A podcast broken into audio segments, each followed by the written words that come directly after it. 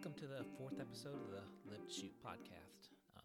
Like I've said, I've been doing this just a brief time period, and I looked at my stats the other day, and actually people have started to listen to this, which is really scary for me. So if you are listening to this, I'm going to put my email address in the show notes. Email me.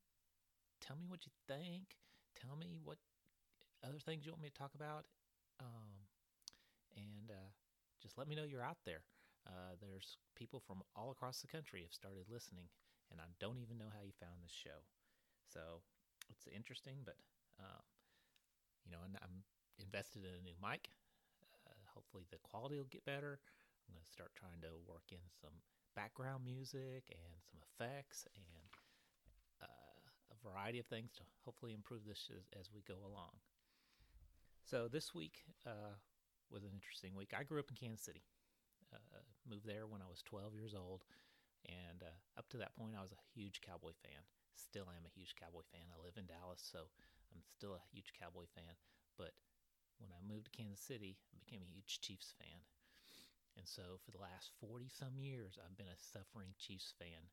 And if you watch sports, yesterday my Chiefs are going to the Super Bowl.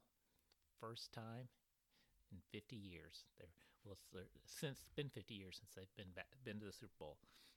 So there are a lot of long-suffering Chiefs fans out there, and if you ever watch a game on television, you know they're a very dedicated fan group. And so I'm happy. I'm happy for all my fellow Chiefs fans. So go Chiefs. Now, I'm going to get into more of the Second Amendment here in just a minute. But there's some other things going on this week. Today is the lobby day in Virginia. So I may do something special after we see how today unfolds. But thousands and thousands of Virginians are showing up at the state capitol there to lobby, discuss, debate the proposed legislation that the state government has proposed around gun control. That's our universal background checks, red flag laws, bans on high-capacity magazines, bans on semi-automatic weapons, including handguns. They've increased their budget to aid in the enforcement and the arrest of citizens that fail to register their firearms. They've increased their budget for prisons in anticipation that they're going to now be creating all these new felons that they're going to have to incarcerate, and how are they going to take care of those. So today is just a day in the journey for these folks. But if you've been following it, there's been a huge sanctuary city movement or county movement going on through Virginia, where 90-some-odd counties, 10 cities, and 20-some-odd towns have all gotten on board and said that they are a Second Amendment sanctuary city and that they're not going to enforce any unconstitutional laws that restrict their rights to bear arms. So that's where it's all at. Today's another day. If this legislation gets passed, then there's going to be court battles. So we're going to have to be keeping our eye on Virginia, but it'll be very interesting to see how this day unfolds. The governor, declared a state of emergency, anticipating that all these gun owners are going to be white supremacists and neo-Nazis that are going to show up and cause trouble, and has banned what appears to be illegally firearms on the Capitol grounds. So, again, it's something that's very worth watching. Another thing that's happening this week is the SHOT Show. It's the largest trade show for firearms, the firearms industry. It starts tomorrow in Vegas. I've been to the SHOT Show. It's an amazing place to be. The people there are amazing. The things you get to see are amazing. You'll exhaust yourself walking around the convention center. I'd like to go back sometime soon and just do it again, because it is an amazing thing. So those are just some things that we'll be watching as it unfolds. Now, to get back to the discussion that we've been having around the Bill of Rights, if you remember, we start off and we talked about the 9 of the 10 Bill of Rights. So, you know, the First Amendment is for freedom of speech, religion, press, assembly, and petition. The Third Amendment is the no quartering of soldiers. The Fourth Amendment is freedom from unreasonable searches and seizures. The Fifth Amendment is the right to due process, freedom from self-incrimination, and freedom from double jeopardy. The Sixth Amendment is the right of accused persons to a speedy and public trial. The Seventh Amendment is the right of trial by jury in civil cases.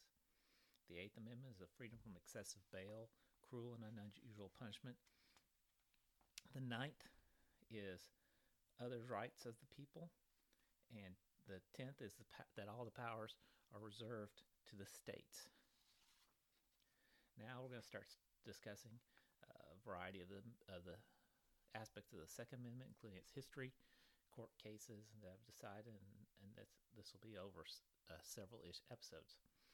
So the Second Amendment is, as we all know, a well-regulated militia being necessary to the security of a free state.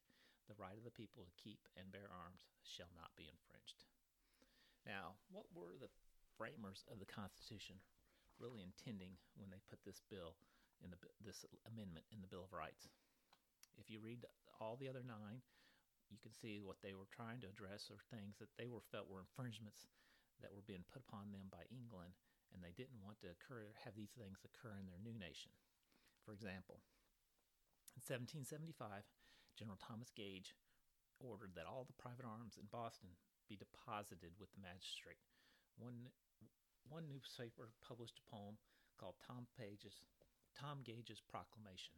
Now, just one excerpt of it says that whoever keeps gun or pistol, I'll spoil the motion of his systole, but everyone that will lay down his hunger, bright and musket brown, shall not be beat, nor bruised, nor hung, much less for past offences hanged.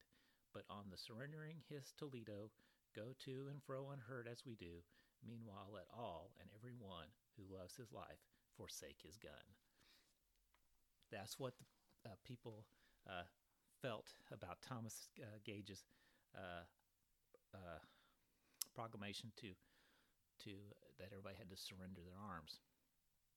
So the shot heard around the world is what started the Revolutionary War, and that was because General Gage's troops were on their way to Concord to seize some weapons that the Patriots had been storing and not turning in.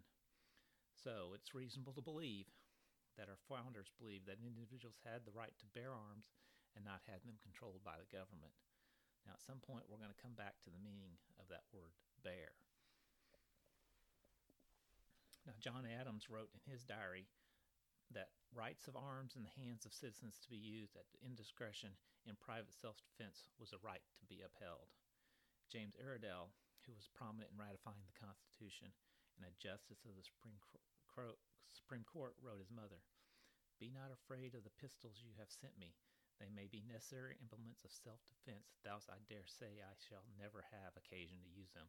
It is satisfaction to have the means of security at hand." In 1775, North Carolina delegation to the Continental Congress resolved, "It is the right of every English subject to be prepared with weapons for his defense." 10 days after Madison proposed the Bill of Rights, a prominent Federalist wrote that what would become the Second Amendment would confirm the people in their right to keep and bear their private arms. The framers of the Second Amendment intended to guarantee an individual right to carry firearms and other common hand-carried guns. It would have been inconceivable to them at that time that a free person had no right to bear arms without the permission of a state or federal government. So we are going to continue to dig into the Second Amendment in the upcoming episodes. We're going to look at court cases that have transpired, the meaning of the individual words within the Second Amendment, some other historical context of how things became the Second Amendment, to what led to being the Second Amendment, whether this is a individual or a state right, and a variety of other things, what can be regulated and what can't be regulated are other interesting topics. So, like I said, if you're listening to this, you'll see the my email in the show notes. Write me, let me know. Let me know if you're seeing any improvement. What it is that you're interested, how you found the show, and anything along that nature. So until the next episode, thank you.